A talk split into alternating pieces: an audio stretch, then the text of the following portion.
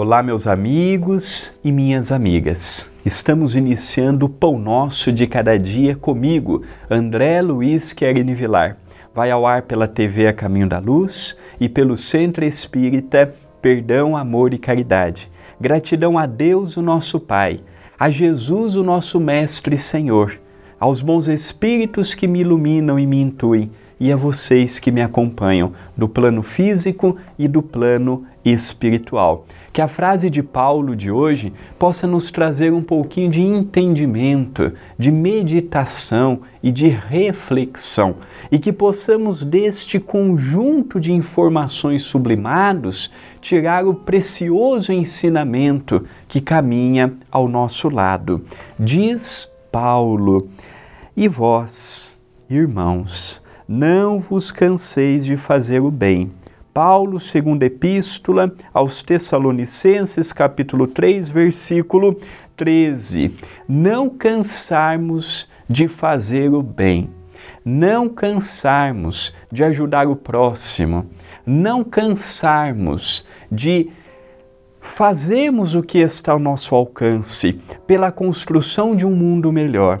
Falamos muitas vezes, o mundo está assim, o mundo está assado. Olha, o mundo, ele ainda é o reflexo do que a maioria das pessoas pensam, vibram, desejam. Por isso que ainda vivemos desnorteados para o amor, desnorteados para a caridade. Se eu pegar dez espíritas, colocar numa roda e fazer uma pergunta: o que é a caridade para você? O que é o amor para você? O que é a bondade para você? Obteremos dez opiniões diferentes. Se eu pegar dois espíritas, dois católicos, dois evangélicos, dois isso, dois aquilo, e falar como você interpreta determinado ensinamento de Jesus, teremos 10, 12, 20 visões diferentes.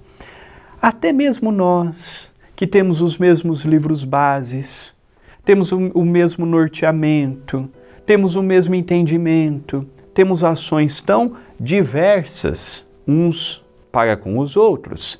Imaginem nesse universo de 8 bilhões de encarnados, em que cada um tem um princípio, cada um tem uma necessidade.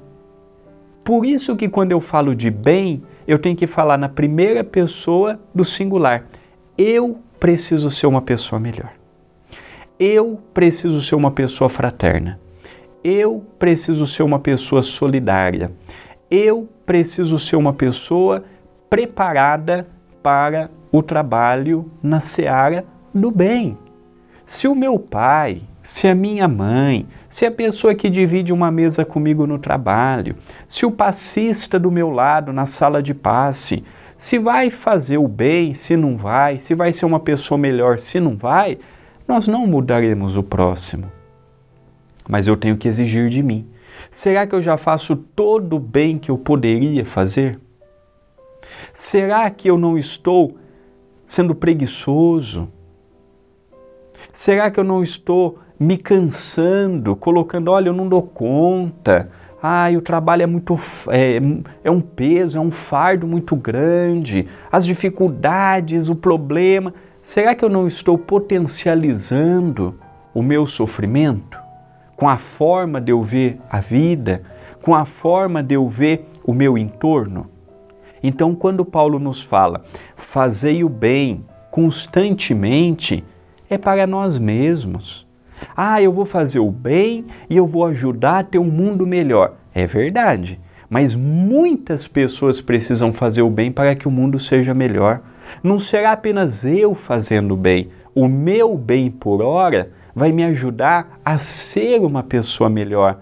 Não adianta eu ainda pensar no mundo, nos outros, no coletivo, sendo que eu ainda tenho mazelas para trabalhar. O meu bem é conforme os meus passos, as minhas pegadas e o que eu já consigo realizar perante o meu próximo.